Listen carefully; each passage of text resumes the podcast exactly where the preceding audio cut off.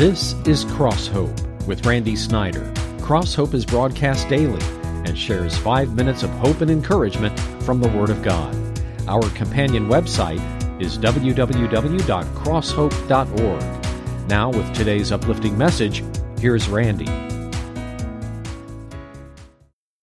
Now, then, today we begin the final message in the James series. I'm not sure when you hear this what's going on with the coronavirus, the latest details, updates, etc.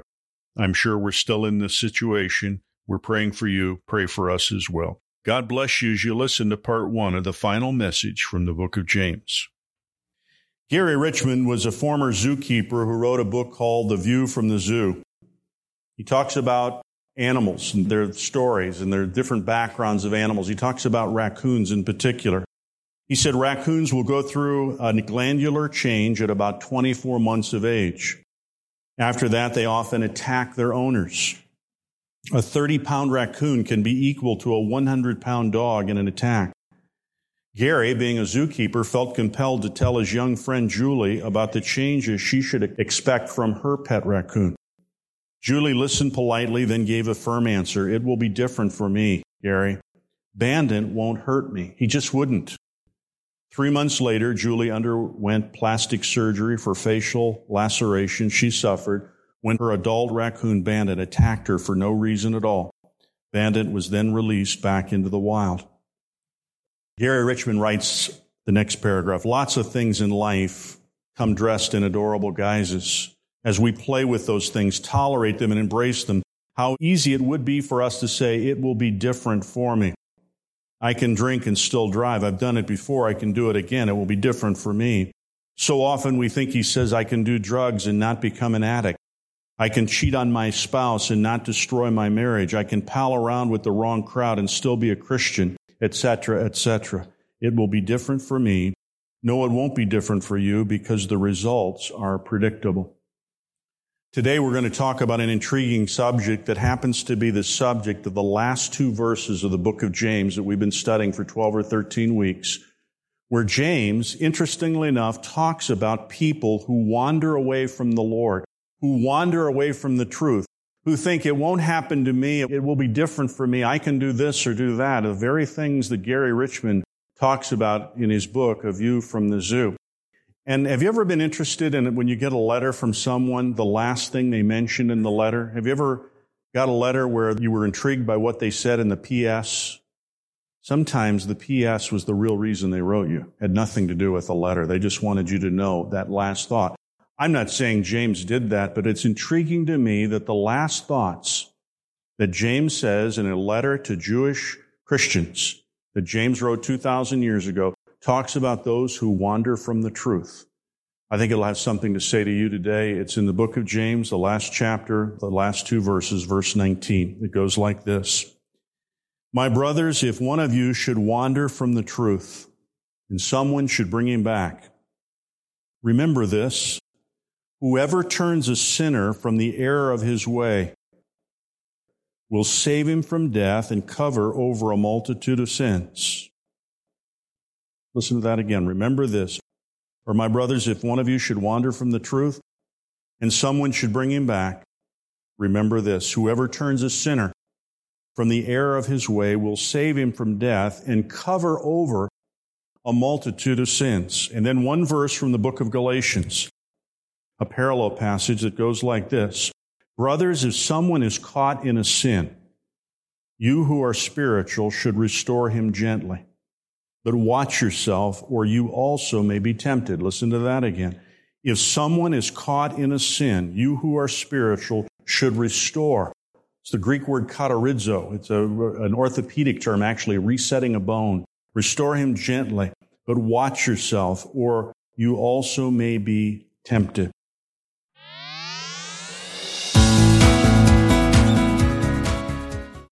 Well, from time to time, we mention that we are producing these programs uh, a few weeks earlier than the actual airtime. Today would be the 19th of May. When you're hearing this, I'm not sure what will be transpiring in terms of the coronavirus. I'm not psychic, nor do I claim to be. But you do. If you're alive and well right now, you know what's going on in your community, in your state, in your region of the country. I hope that you're not distancing yourself from the living God, but you're close to Him, maybe closer than you've ever been before. We continue this final message from the book of James with a message about bringing back people who have wandered away from the truth. That could be somebody you know. It could be you. God bless you as you listen. My brothers, if one of you should wander from the truth and someone should bring him back, remember this Whoever turns a sinner from the error of his way will save him from death and cover over a multitude of sins. When I was in school at Cincinnati Christian University, one of my professors was the name of E. Ray Jones from Indianapolis, Indiana. He was talking about the parable of the prodigal son. You know the story, 400 words, the most famous story ever spoken about a man who had two sons. The younger son says, Dad, I want all my money. I want it now. Give it to me, my inheritance now. And he goes off into a far country and spends the money on wild living. Comes home and deeply resented and hated by his older brother because the father welcomes him home and said, This son of mine who was dead is now alive, and we must celebrate his homecoming. And my professor said this in class I've got a problem with the parable of the prodigal son.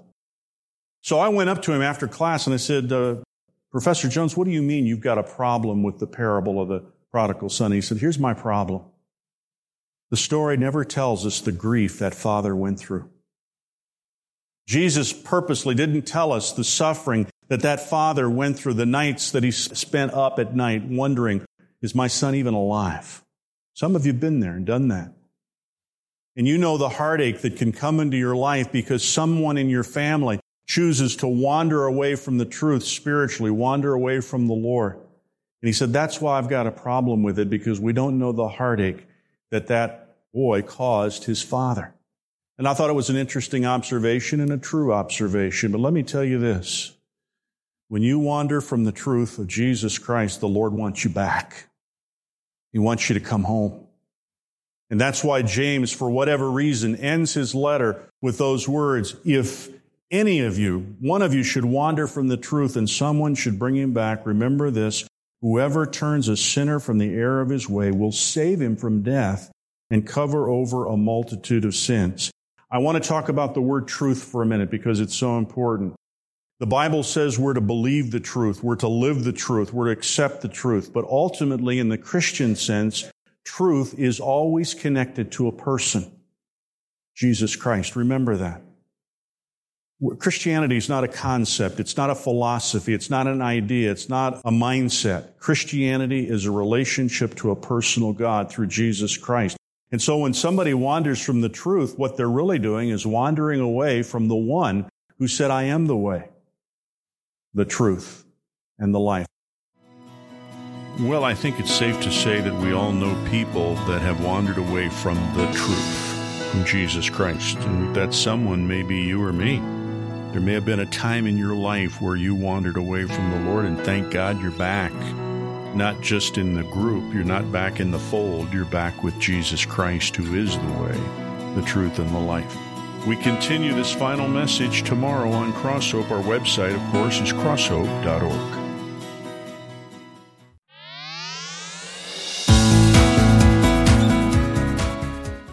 Christianity is not a concept. It's not a philosophy. It's not an idea. It's not a, a mindset. Christianity is a relationship to a personal God through Jesus Christ.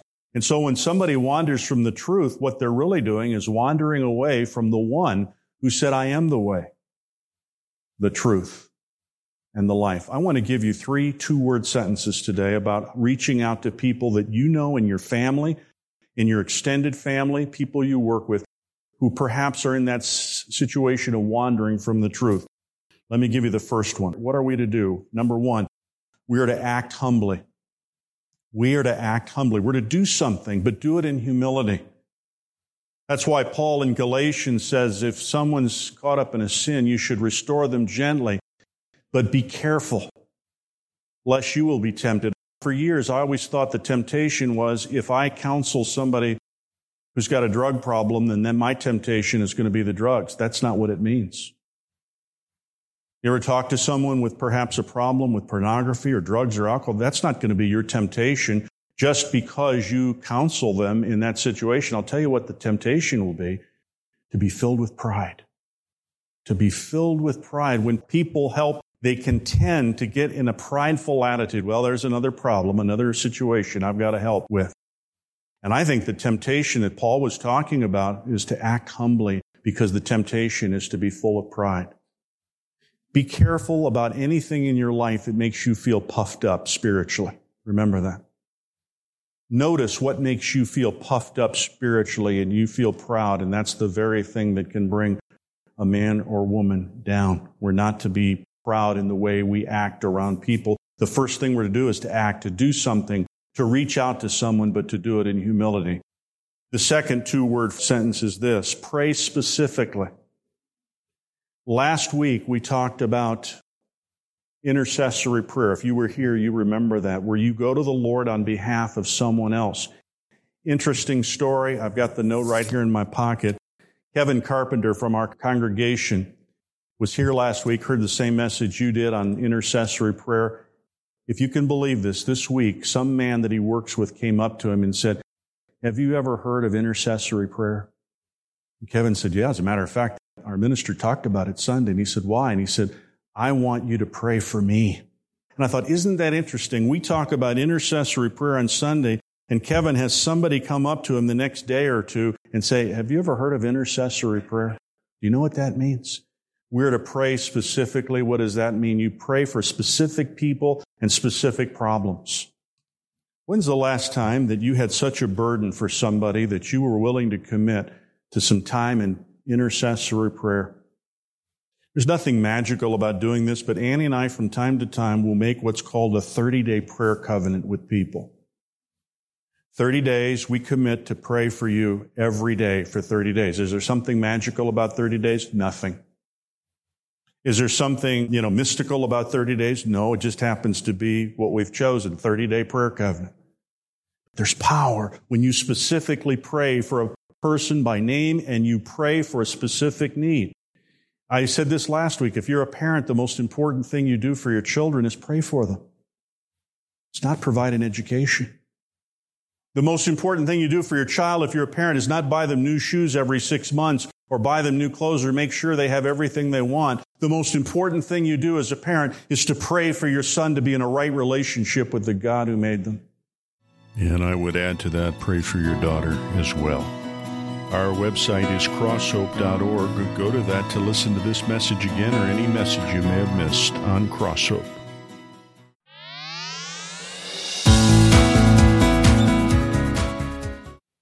Pray for your daughter to be in a right relationship with the God who made her. That's the most important thing. If you're married, the most important thing you do for your spouse is not keep them happy, whatever that means.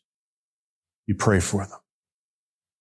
You work at a company, the most important thing you do for your company is to pray for the people you work with. You're an employer, the most important thing you do for your employees, pray for them specifically. We act humbly, we pray specifically. And there's a third one I want to leave you this morning. It goes like this We are to love intentionally. We're to love intentionally. What does it mean to love intentionally? To love intentionally, may, this may surprise you, but I believe it's possible for you to love people that you can't stand. I really believe that's possible. You say, I can't stand that guy at work, but through Jesus Christ, I'm going to intentionally love them. That's what it means. You decide to love somebody. That's intentional loving. When's the last time that you ever had to make a decision to love a person that you didn't like? I want to suggest to you, I think that's one of the distinctives about Christianity. Christ enables a man or woman to love people they wouldn't normally love. That's what Christ does. He enables us to love the unlovable. That's what he does. That's part of what the Lord does in our life. When you act humbly, you pray specifically, and you love intentionally, you're going to do more to reach a person than anything else you do. I don't know if any of you have ever even heard this before, but I think some Christian people have the attitude that if somebody I know is wandering away from the Lord, I need to punish them with my withdrawal from them. I need to punish them by not speaking to them. I need to punish them by not doing this or doing that, thinking it's up to me to punish them. One day I woke up a few years ago that it's not my job to punish anybody. Vengeance is mine, says who? Me? The Lord. Vengeance is mine, says the Lord. I will repay, the Lord says. It's not your job to punish, it's your job to love and to pray and to act, and that's my job. Remember that? There's a phrase that I covered almost as an afterthought at the first service. I'll leave you with this. It says, when you restore someone, you cover over a multitude of sins. And for years, I thought that there was some measure of forgiveness either for the person or for me if I'm involved in restoring people. I don't think that's what it means. Jesus is the one who takes away sin. I don't. He's the one who forgives me of your sin or, or, or my sin. He's the one who forgives me. Here's what I think it means. Have you ever known someone who's lived a rough life and maybe you said this, if somebody could have just gotten to him 20 years ago, so much could have been prevented. If somebody could have got to my daughter five or 10 years ago, so much grief would have been prevented. We all have those moments in life. And that's what I think it means that when you act humbly and pray specifically and love intentionally and you reach into someone's life, you prevent not only sin from happening, but get this, you prevent a lot of grief. Think of the grief that's in your life just because of your mistakes and mine. Think about the follow ups in your own life and think about the fallout from that and how other lives were impacted by choices that we made 20 and 30 years ago. Well, you are listening to this on May 21st, which is a Thursday. This program was produced several weeks earlier so I'm not sure what's going on in terms of the coronavirus or the political or economic situation, but you are because you're living in the moment right now.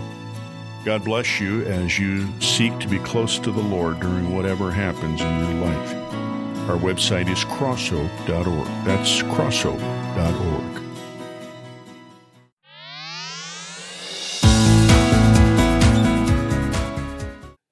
One of the most powerful stories I've ever told from this pulpit is a story that I told by paraphrasing it. I didn't have it in front of me and I just told you the story. Well, I'm going to read part of the story to you word for word, the way the author intended it to be delivered. It's a minister author that I'm familiar with who said he went to the same barber shop for years and he said he knew the owner and went to that owner and got his haircut. But he said there was a barber in the second chair who was the vilest, most profane talking person he'd ever met in his life. He said he literally wanted to put cotton in his ears when he was in the barber shop because he had to listen to the profanity and uh, the vulgarity of this second barber, an older man in his 60s. One day he said he came into the barber shop and the barber in the second chair, as he referred to them, was not there. And he said, Where's he at? What's happened to him? He said, Oh, he's in bad shape. In fact, he almost died the other day. He was down at the hospital and he told him a little bit about the medical situation. Here's where I'm going to pick it up. I'm going to read it as I wrap up. Six weeks after that encounter at the barber shop, as I was entering the post office, I heard a faint voice call my name. I turned and I saw that profane barber. He was seated in a car. Someone had driven him uptown and parked the car so he could just watch people pass by. He was a mere shadow of a man, and his face was the color of death itself. Have you ever seen a person where you thought, all he needs to do is just fall down? He looks dead already. That's the way this man looked. He crooked a bony finger at me, and I walked over to where he was. He said in a voice so weak I had to lean forward to catch the words Preacher, preacher, I want to tell you something. I want to tell you something. Then the man went on. I was in a coma down there in the hospital. I couldn't move or see. They didn't know it, but I could still hear. And I heard the doctor tell my wife, I don't think he can last another hour. Can you imagine being on a table and someone's telling your spouse they're not going to last another hour? Then his voice trembled, so it was a moment before he could continue. Preacher, he said, I have never prayed in my entire lifetime, but I prayed then. I said, Oh God, if there is a God, I need you now. And then I said that I don't know how to put it into words, but all I can say is this I was given an assurance that God was there. I was given an assurance that God was there. Then the tears welled up in his reddened eyes, and he said, Oh, preacher, just imagine, I've kicked God in the face every day of my life for 60 years. And the first time I called his name, he came. What a sentence. I've kicked God in the face every day of my life for 60 years. And the first time I called his name, he came. I want to suggest to you that part of that man's coming to the Lord happened because that minister acted humbly, he prayed specifically, and he loved intentionally. And that was part of that man's coming back to the Lord. I did this in the first service. I just want you to picture somebody in your family, somebody in your extended family, somebody you work with, somebody you go to school with, somebody, picture somebody and say, Lord, I'm going to act humbly in trying to reach him or her for the Lord. I'm going to pray specifically for them and I'm going to love intentionally, meaning I'm going to decide to love. We have the opportunity by acting humbly, praying specifically, to reach out to somebody and love them intentionally, to cover over a multitude of sins. That's the point. Decide today that you're going to think of that person, you're going to pray for that person, you're going to love that person, and you're going to act humbly because there's no room for pride in your heart or in mine. And our website is crosshope.org crosshope.org.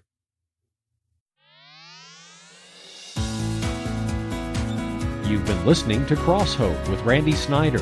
For more information about this ministry or to re listen to any message heard on this broadcast, go to our website at crosshope.org. Be sure to join us at this same time each weekday or listen at www.crosshope.org. Crosshope is listener supported and is produced by Crosshope Ministries Incorporated.